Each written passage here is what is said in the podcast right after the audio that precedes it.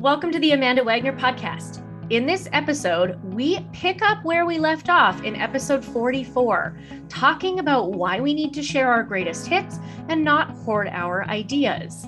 Today, we are going to share some of our greatest hits, some of the phrases, analogies, and stories that we tell and share over and over again because we see the results and the impact of what we have to say. If you haven't listened to episode 44, we recommend going back there for some context and then jumping back to this episode. Of course, we are going to share the context of where we find ourselves sharing these hits so that they can help you too. At the end of the episode, we're also going to challenge you to think about one of your greatest hits and share it with us so that we can get it out in the world a little bit more and make sure that you are saying loud and proud things that matter to you. And in WWAWD, or What Would Amanda Wagner Do, we answer Michelle's question about how to prove your worth at work. A little hint I want you to stay tuned till the end of the episode because we have something very exciting up our sleeves for the next two episodes. Something we've never done before, and it's our first time, and something that our community on Instagram said they really wanted. So stick around till the end, and we will give you some juicy details about what to expect from the next two episodes. I'm Amanda Wagner, a business strategist, coach, and professional speaker. And I'm Liz Pittman, a digital communications specialist. The Amanda Wagner podcast is the place for ambitious leaders and entrepreneurs who are done shopping for shortcuts, no longer waiting for an invitation to do what they want, and are ready to claim their spotlight. On this podcast, we talk about the challenges and triumphs of ambition and bravery, living thoughtfully and strategically in a noisy world, and share our experiences as entrepreneurs with big ambition. After the release of episode 44, I had more texts, DMs, and messages than ever before from people who confessed that they are also idea hoarders and that they keep their cards close to their chest. It sounds like this was an episode that really got people thinking about why am I hiding things so close? Why am I keeping things secret and private, even though I know they have the potential to have a big impact? In that episode, I shared my own deep dive discovery. I went into why I've been a hoarder, how being a perfectionist has impacted that, and how that concept of transmedia storytelling has me eager to share my best work now all over the place and be loud about it. In the name of walking the walk, Liz and I finished recording episode 44 and immediately said, we should share some of our best stuff here. I often have Liz's voice in my head with a few of the phrases that I've heard her use in front of audiences and to me as a client, and they never fail to help me, even though I've heard them multiple times. I've been to lots of your talks as well. And have heard your greatest hits. And when you were just saying that, I pictured me in that position as the mom with the camcorder in Mean Girls, like Amy Poehler out in the crowd, because you tell your stories and I feel like I can mouth them along with you. I'm like the proud stage mom in the crowd. Yes. And that's one of my favorite parts. We talked about this in the last episode with comedians where I'm like, yeah. I'm mouthing along. I know the story, I know exactly what the punchline is. And still, I love it and I'm there for it.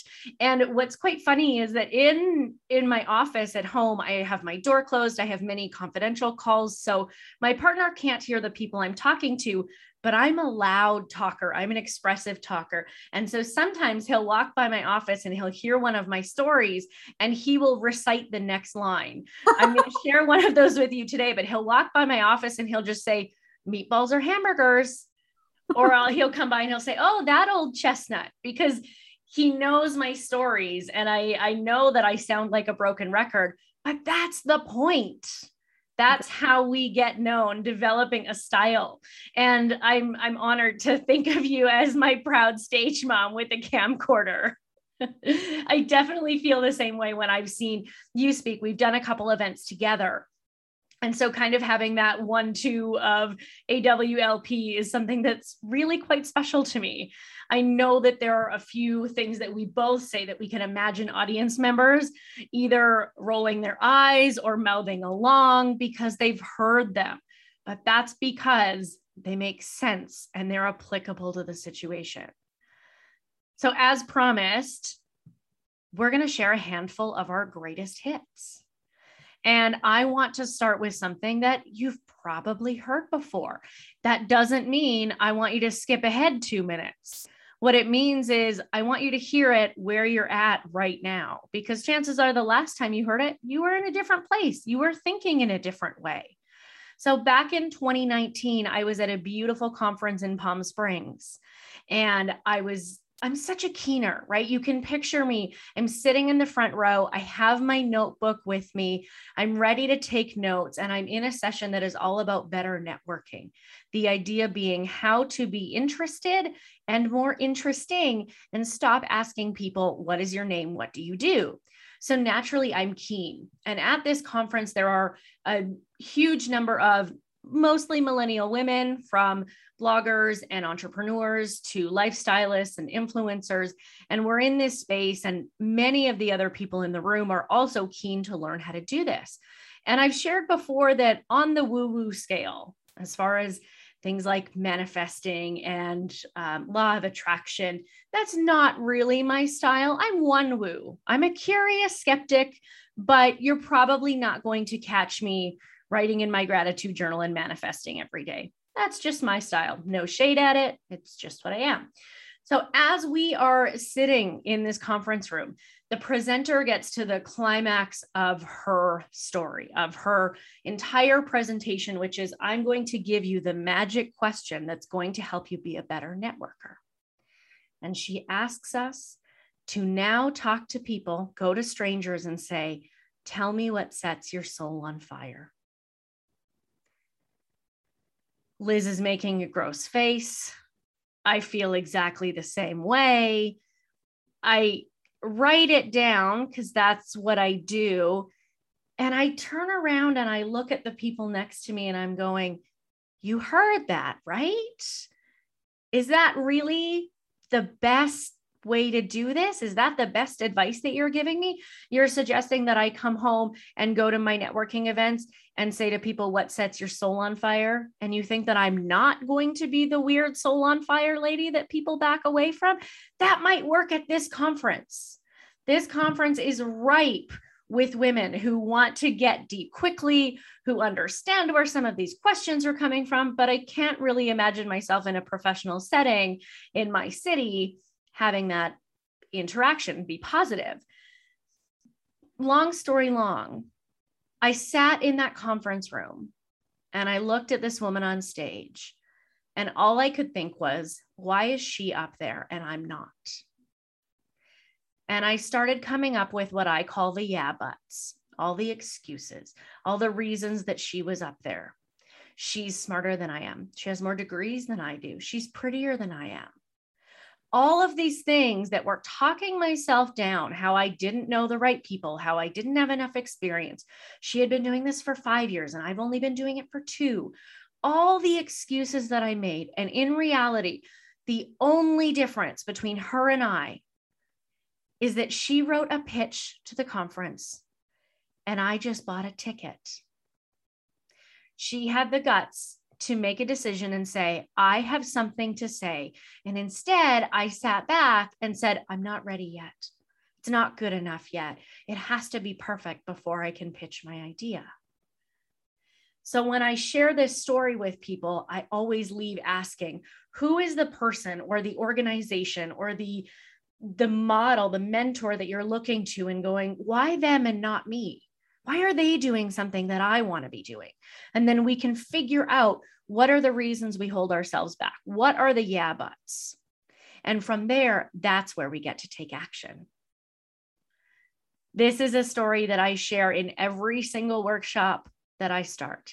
Every single person who joins Claim Your Spotlight has heard this story because they get it. And I see the heads nodding along, and each person in there can picture who they were looking at or who they saw online or in person and said, Oh, why them and not me? Liz, I would love to hear one of your phrases or stories that you say all the time. I haven't seen these yet, but I have a feeling I know a couple of them. So let me be the proud mom for a second, and I want to hear one of your greatest hits. I expect to see you dancing in the crowd with your camcorder. One of my greatest hits that I say so often, I say it in one on one training sessions, I've said it at conferences, I've said it in casual conversation, is don't post and ghost. So, when you're creating content, whether it's for social media or for a blog or for a newsletter, consistency is the name of the game. When you're creating content to for an audience, the purpose is to nurture relationships and to build up that community. And so when we say don't post and ghost, it means don't just, you know, post on Instagram, you know, on November the 1st and then forget Instagram exists until, you know, December 10th you've completely ghosted your audience. If you were trying to build a relationship with a human being through a dating app, you wouldn't say hello and then ghost them until six weeks later. That's just not how it works. So I'm a big believer in not posting and ghosting and continuing to show up, continuing to repeat your message and to be there for your audience because they're not going to be there for you if you don't continue to show up for them. So I'm a big don't post and ghost kind of gal. That's one of my biggest, greatest hits. I have one question for you on this, Liz. Mm-hmm. How is don't post and ghost different for a business owner or a leader than it is for somebody who has a personal Instagram account when they share when they want to? If they want to take a social media break, do they have to tell the world? How is it mm-hmm. different for these two groups of people? That's a really interesting question. And we're in a really fascinating time in that our brains have been changed by the algorithms. So, you know, we as humans, not necessarily business owners, we just as people often feel the need to explain our absences online because we've been reprogrammed to do so. I think the difference between being a business owner or doing social media or communications in a professional sense versus a personal sense is on the professional side of things. It should be rooted in some sort of strategy, which, haha, spoiler alert, is one of my greatest hits. When you are doing social media or some sort of digital communications or just your website on the professional side of things, it should be rooted in a strategy. You're making choices based on what you want to accomplish as a business. On the personal side of things, it, it can just be a scrapbook if you want it to be. It can just be for funsies. There doesn't need to be that pressure of the consistent posting. So I think that's the biggest differentiator between personal and professional. I love to hear that because I've seen more and more people in their personal lives feeling like they have to make an excuse or tell a story about I'm taking a social media break for 3 weeks. And I think that's where inconsistency is not only acceptable, but it's welcomed, it's encouraged because it's on your own time.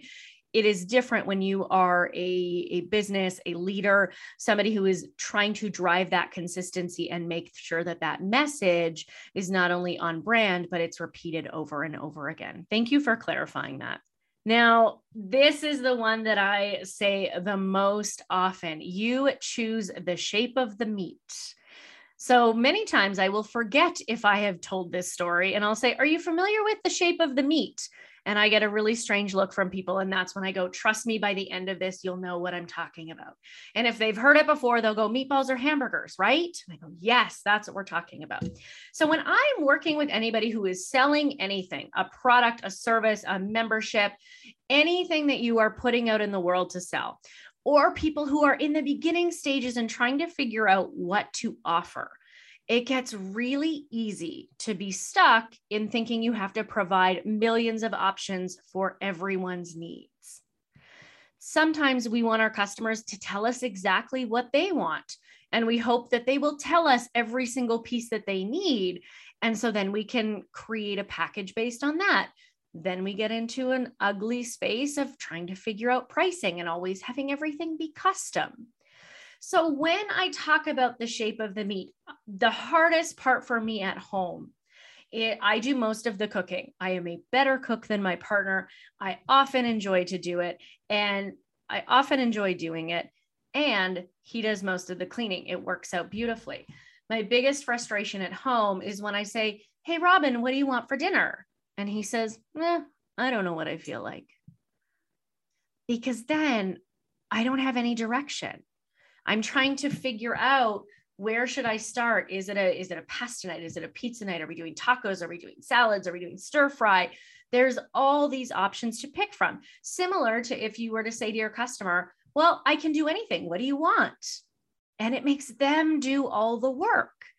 So instead, the question I now ask Robin is I'll say, I, I'm defrosting ground beef. Do you want meatballs or hamburgers? Regardless of what I pull out of the freezer or what I have in the fridge, instead of saying, What do you want? I now narrow down the options. We are having ground beef. I'm giving you the choice of the shape of it. You decide if you want meatballs, if you want hamburgers, or if we're feeling lucky, maybe there's a meatloaf in there. But regardless, we know we're having ground beef. So I say to my clients, you choose the meat. Your job is to let the customers choose the shape of it.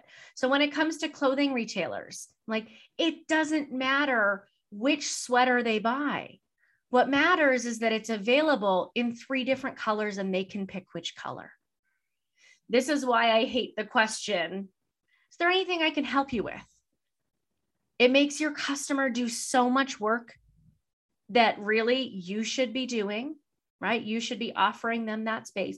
And it means that we have an infinite number of options instead of narrowing it down. So if you are somebody who is planning your offerings, trying to figure out what packages to offer or how to bundle your products, my advice is to do less but better, have fewer options, and be very specific about who each of them is for, what they get, and frankly, in your kitchen as well, stop asking, What do you want for dinner? make a call and let the other people in your home choose the shape of the meat that night. It's so funny when I go into a store, which I feel like I haven't done in a while, but when I did do that, and a retail person asked me, Is there anything I can help you with today? I almost get like a little panicked as to I don't know what the answer is here. And lots of times I'll say, no, I'm just looking. And then I'll walk away and I'm like, that's not the answer. I am here for something specific, but I felt so on the spot that I just bailed. Right. That's so, that's such a great perspective to give because it's so true. Yes. You either, you answer, no, I'm just looking because it's a cop out. And often it's the first thing somebody will say to you. So you're kind of caught off guard, but also I am in here for something why is your customer doing more work than you are? Right. This, I, I'm going to hijack the mic for a second here because this lends itself to another one of my greatest hits, which is that your customer should never be working harder than you are let's imagine this retail example i i happen to live in edmonton and we have west edmonton mall so i will often say to people who run stores cafes that your customer got up in the morning they put on pants they dressed kids, they got strollers and diaper bags, and everybody loaded up into a vehicle to find parking at West Edmonton Mall in the middle of winter. And you're going to ask them, You're doing okay today? That's the best you can do. Your customer put pants on for you. They did all this work to come to you. It's your job to deliver to them. So, whether or not you are a physical storefront, even when people show up in my Zoom room, I'm like, somebody did something to get here. They're choosing to spend their money and their time with me. Now it's my job to deliver. It's my job to perform and to give them what they want. Perfect segue into my next greatest hit. Tell me everything. How that worked out. And I don't even know it. so you said it's your job to deliver to the customers. Correct. My next greatest hit is figure out what the people want and give them that thing.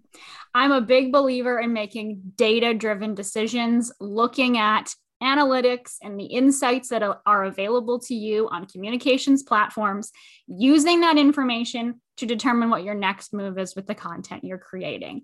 So, whether you have a Facebook page or you have a blog or you are on Instagram or whatever it may be, there's information available to you with how your content is performing, how many link clicks you're getting, how many comments you're receiving, etc. Whatever that number is, it's available for you. So I harp on this a whole lot. Look at the numbers, figure out what it is that your community really, really likes, and then find other ways to continue to give that to them. They obviously keep showing up for this message, keep telling that story. And on the flip side, figure out what's not performing as well and ease back on those stories too. It's ultimately what your audience wants. You might be really attached to a story or really attached to a certain style of photography or really attached to something else. If your audience doesn't love it, sorry, you have to say goodbye to it. Give the people what they want. Look at the numbers, figure out what that thing is, and continue to serve it up. I love this. I find it, you're right, it beautifully integrates with what I'm saying that I'm glad you may like this photography style or this call to action or this way of speaking. But if people aren't connecting with it, then what's the point? You're just yelling into a void. The idea of social media is that it is to create a connection. It has to be a back and forth. And interestingly, in all of my my copywriting and even with the Instagram captions I write, I have to get into the mind of my customer, the mind of the person who's who's reading or listening or watching so that I can I want them to look at it and go, this bitch is reading my mind. How did she know? So it's so validating to hear that because I've stepped out of what I want to share and instead thought, what do they need to hear?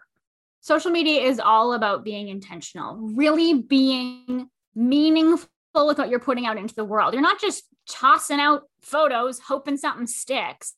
That's a waste of time, like a huge waste of time, which brings me to my third greatest hit, which is be meaningful, be strategic, be intentional. If I had a dollar, or on the flip side, depending upon who I'm in a training session with, I say, take a drink every time I say one of these words, I'd be real tipsy and real rich because I say be strategic, be meaningful, be intentional all the time. And this kind of wraps up a lot of my philosophies all into one. You know, it takes us back to figuring out what the people want. Um, you know, back to the question you had, AW, with my first one the difference between a personal brand and a professional brand online. You really want all of the moves you make online to be rooted in some sort of goal. So you are there for something. What is your why? Is the question you should be asking yourself before you share anything online. I always encourage people, you know, you start a Facebook page and you start creating content, start making posts, before you hit publish, think about that content and whether or not it's helping you move the needle on anything that you're trying to achieve as a business. It needs to be intentional. There needs to be some sort of strategy behind it, or else you're wasting your time, you're wasting your audience's time because they're reading something that doesn't mean anything to them, is not, you know, driving them to make a purchase or to sign up for your newsletter or whatever it may be. Everything should be rooted in a larger objective. I find that this is the sometimes the most frustrating part of working with other people. And I've experienced this with you where I'm like, hey, Liz, we should do this. I think it's a great idea. And you come back and you go, okay, why? What's the point? What are you hoping to achieve? And sometimes I'm like, oh, why are you making this so hard? But often I know that it's because we want to go further. There has to be a purpose. And we are not saying don't experiment, right? You have to experiment to figure out what works so you can do more of it or less of it. But what you're saying is experiment with some intention, experiment with a purpose of figuring out more, gathering more data. Often, when I create social media strategies or work together with businesses, there's a ratio and it's usually like an 80 20 or a 90 10 where that 90% is rooted in business strategy and the 10% is where we play around or we try one of the viral memes that's going around just to see what our audience does. But a huge majority of what's being pushed out there is based in what we're trying to achieve as a business it's a neat mix to to blend being really intentional and strategic with some little hints of experimentation because it helps adjust and like evolve your intention because your intention the reason why you do something might be different if you have an audience of 1000 people versus 10,000 people. Your intention will be different if you're targeting a different audience a different group of people or sending out a different message. So yes it has to change but if it's all experimentation without having a plan, then you're just kind of throwing shit at the wall and hoping something sticks. Absolutely. And a strategy, whether it's for a website or for social media or for a blog or whatever, a strategy is a living document. You don't right. just write it and then shove it in a drawer and then it collects dust. Those things evolve as your audience evolves, as your business evolves, as the goals you have in that business evolve. So all of those things will change. Social media channels change every freaking day, it feels like. So that's a factor too. So setting those goals and setting some strategic direction, knowing that this will likely look much different as little as six months from now. Right. Yeah, I think that's that's one of the coolest parts of your job that it is constantly changing. And you're right, this is a working document. It's not something that's going to change. Nothing is ever set in stone. It's very cool. Uh, sometimes challenging because I just want to be able to plan you know?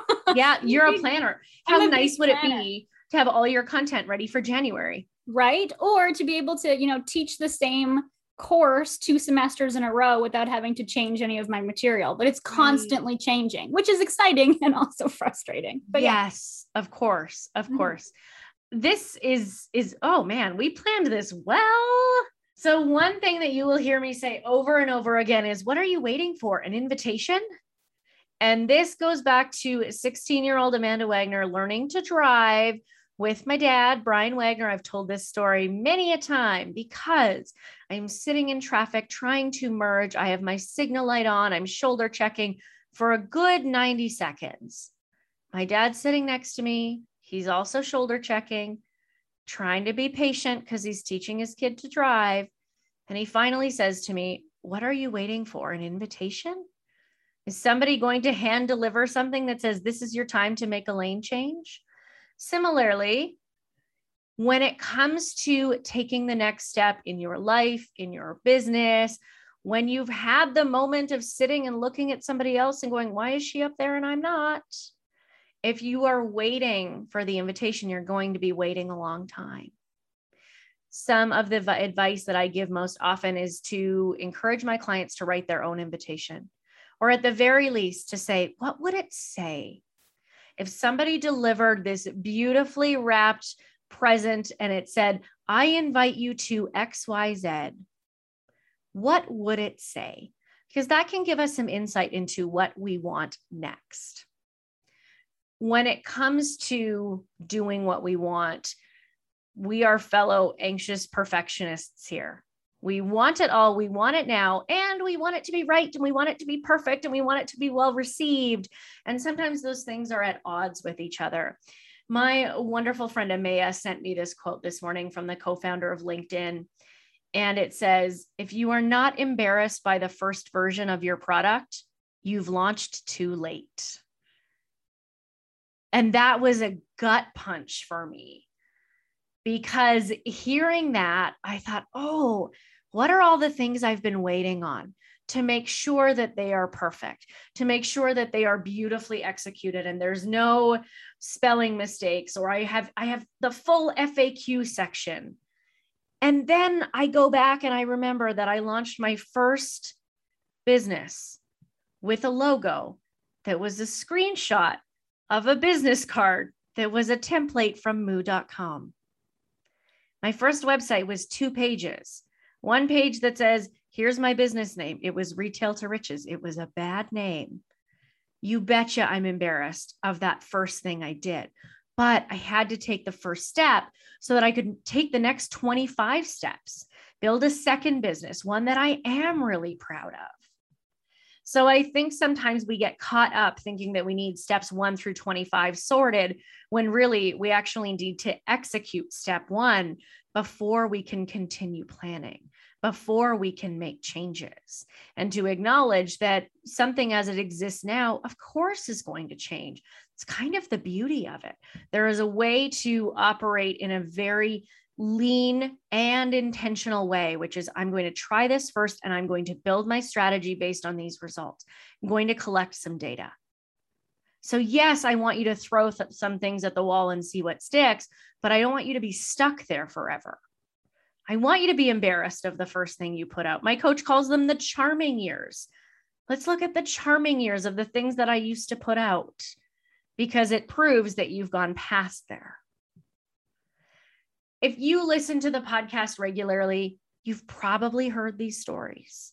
I said at the beginning, this would be an easy episode for you to skip through and not really listen to.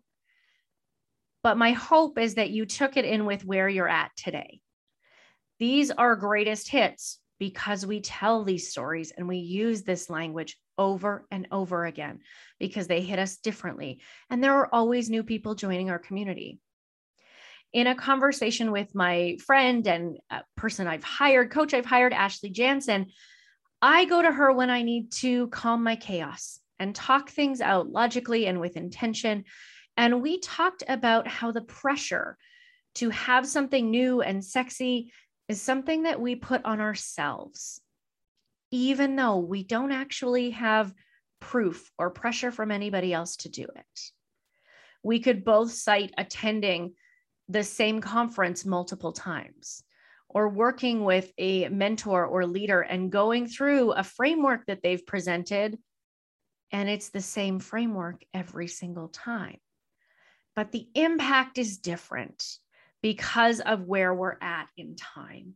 And again, I find this so incredibly powerful because, in some ways, by having these old chestnuts that we know connect with others, not only do we take the pressure off of having to always be inventing and creating, but we're also eliminating the need to have to teach a new tool every time or to say, oh, this framework was good enough last year, but it's not good enough anymore.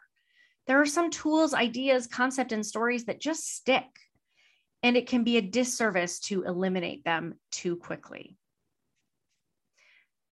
What I want from everyone listening is I want to hear your greatest hit. I want you to think about the thing that you say or do or post over and over again, or that somebody would say, Oh, they always say this, or as so and so always says. And I want you to post it on your Instagram story or grid. And I want you to tag us at the Amanda Wagner so that we can share it and we can help get your greatest hits out there. They are greatest hits for a reason. So let us help you get those ideas out in the world and share them more widely. I can't wait to see those popping up on Instagram. So excited, excited. To hear well, some was, of the greatest hits. That was cute of us. Yeah, it was very cute. We are very cute. um, speaking of Instagram, today's WWAWD came in via the DMs there. This question is from Michelle, who says, I want to move up in my company. There's currently a vacancy on the team, which would be a promotion for me. My boss really isn't great with conversations like this, and a one on one chat would be almost useless. Any suggestions of how I can show my worth at work without being a nuisance or seem like a suck up? What do you think? This is a juicy question. Mm-hmm. On an Instagram post a couple weeks ago, after we released the podcast episode about what advice do you get that you think is useful, but turns out to actually be harmful. And somebody had responded and said, charge what you're worth was some of the worst advice. And so whenever I hear this word worth, I really start thinking about that. And so the reason that this person said charge your worth is bad advice is because it equates your worthiness with your price point. And it it says that your only value is in how much you can charge. And when we don't feel as valuable, we don't feel as worthy, maybe we're down on ourselves, it's really hard for us to paper and pencil put out a rate my question here to you, Michelle, as you probably know, I'm a big fan of don't ask, don't get. So my instinctual answer is to say, ask for a chat. But knowing that you've said my boss isn't great with conversations like this and a one on one chat would be useless, my thought is, what if you were to have an email exchange, whatever form of communication is best for your boss, and to say to them, I'm interested in this vacancy? What's the best way to talk about it? And to turn it on your boss and maybe let them make the decision. Is this a one on one conversation? Have they considered you for the role? Do they want you to apply formally? But to, to put it out there and be assertive enough to say, I'm interested in this. Would you give me some guidance on how I could be the best candidate for this role? maybe it's an email, maybe it's a coffee discussion, but it doesn't have to be an awkward one on one. What matters is this person knows your intentions. And then you can sleep at night knowing that you haven't been cagey about it, that you did ask for what you want, and you will at least hopefully get a response that either says, sure, let's talk about it here, or says, nope, you're not right, the right fit for the role, in which case you get to make a decision about what you do then. Do you start looking at other jobs or other companies? Do you look for other ways to change your job? There are options. What I want you to get from this is that having a one on one isn't the only way to do it, but I want you to sleep at night knowing that you are asking for what you need and want. I love that answer so much. Great question, Michelle. Fabulous answer, Amanda, as always. Thank you so much. We want more questions from you. You can submit them via Instagram at the Amanda Wagner or visit theamandawagner.com and submit your questions via the contact form on the website. Thank you so much. This is one of the things that we experiment with on the podcast. We had to do WWAWD for a few episodes to see are we still getting questions? Is it still working? Are people still engaged and listening to those answers? And so far, the answer is yes. We see people listening. We're seeing more questions coming in. So, again, that's another thing that we get to assess as we continue the podcast. Do we want to keep going? Does it still fit with our strategy? Now, as promised, our next two episodes, oh, we are lighting the podcast on fire. So, a few months ago, we posed a question to our audience on Instagram and said, if you've never had a coach before, or you've never worked with a business strategist, would you want to hear what one of those sessions is actually like? And this week, I had one of the most powerful pants on fire sessions with a client who is doing some really incredible things. And interestingly, she and I met back in March 2020 when everything seemed to fall apart. And I was offering free 30 minute business owner support sessions. And she came into my room and said, I have this job and I'm miserable. I can't do this for much longer. And since then, she has quit her job, started her own freelancing company as a designer, and she has now moved to the States, to New York City, to do a master's program and is ready to light the world on fire. What's most interesting is that we had this call and I had no intentions of making this public. This was a regular one on one call. And I finished, we stopped recording, and I said, Is there any chance you'd be open to us sharing? And she said, Absolutely. So, what we are going to do is we are taking that call, and by we, I mean Liz. As the producer of the show, Liz is taking that call. We are bleeping, identifying details, things like company names, any sentences that feel really personal, because of course, this was an, an authentic business strategy and coaching call. So, we're going to bleep some of those things. But this woman who is a a designer turned branding vixen who is so excited to get what she's doing out in the world and work with some big names. We are going to put it out there for you to listen to. You can observe. I want you to see two things. Number one, I want you to see two women who are ready to have a big impact and light the world on fire. What I also want you to hear is the experience of working with a coach like me. I call my, myself a professional dot connector. I have also been called a business therapist. There's a reason that people keep coming back to my Zoom room. And if you've never had a strategist or coach before, it can be hard to know what to expect. So we're going to break this episode, excuse me, this call into two episodes so that you can hear exactly what happens in that Zoom room. I'm a little bit of a bossy coach. I'm going to tell you what I think if you ask. And you're going to see that we just get so lit up. We are both sweating by the end. I give it my all so that this person can benefit and go and shake things up in her industry.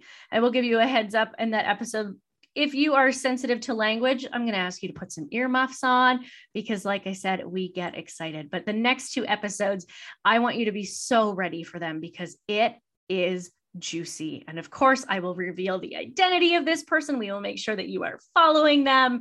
And I will, of course, encourage you to, to send some claps, some kudos, some celebration her way. We talk all about her master's program. We talk about chicken wings and we talk a lot about Drake.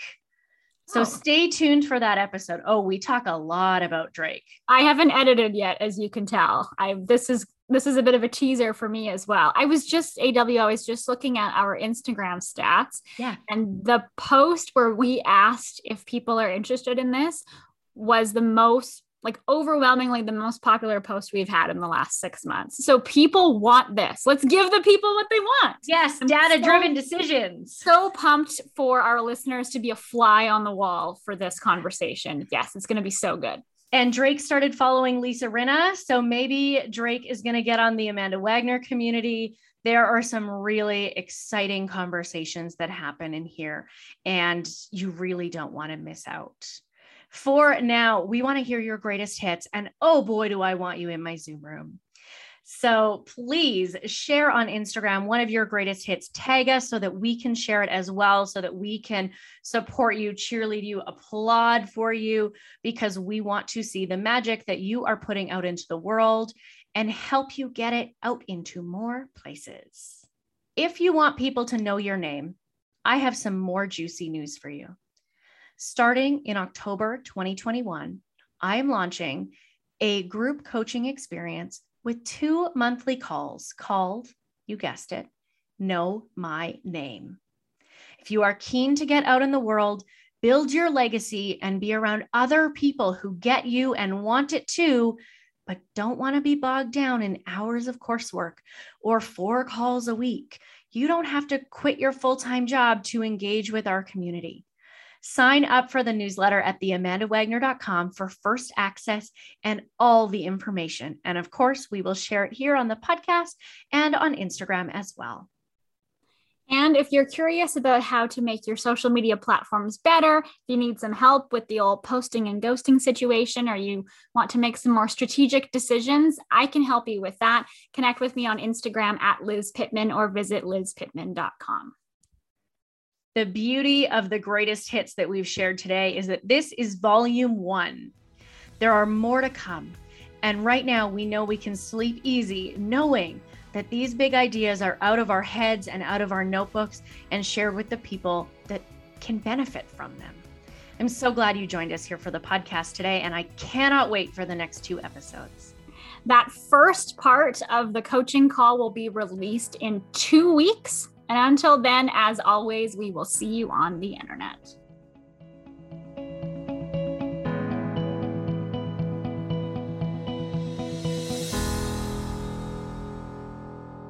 I'm so excited. You're like I can't stop like, smiling. You're like a little kid. It's so cute.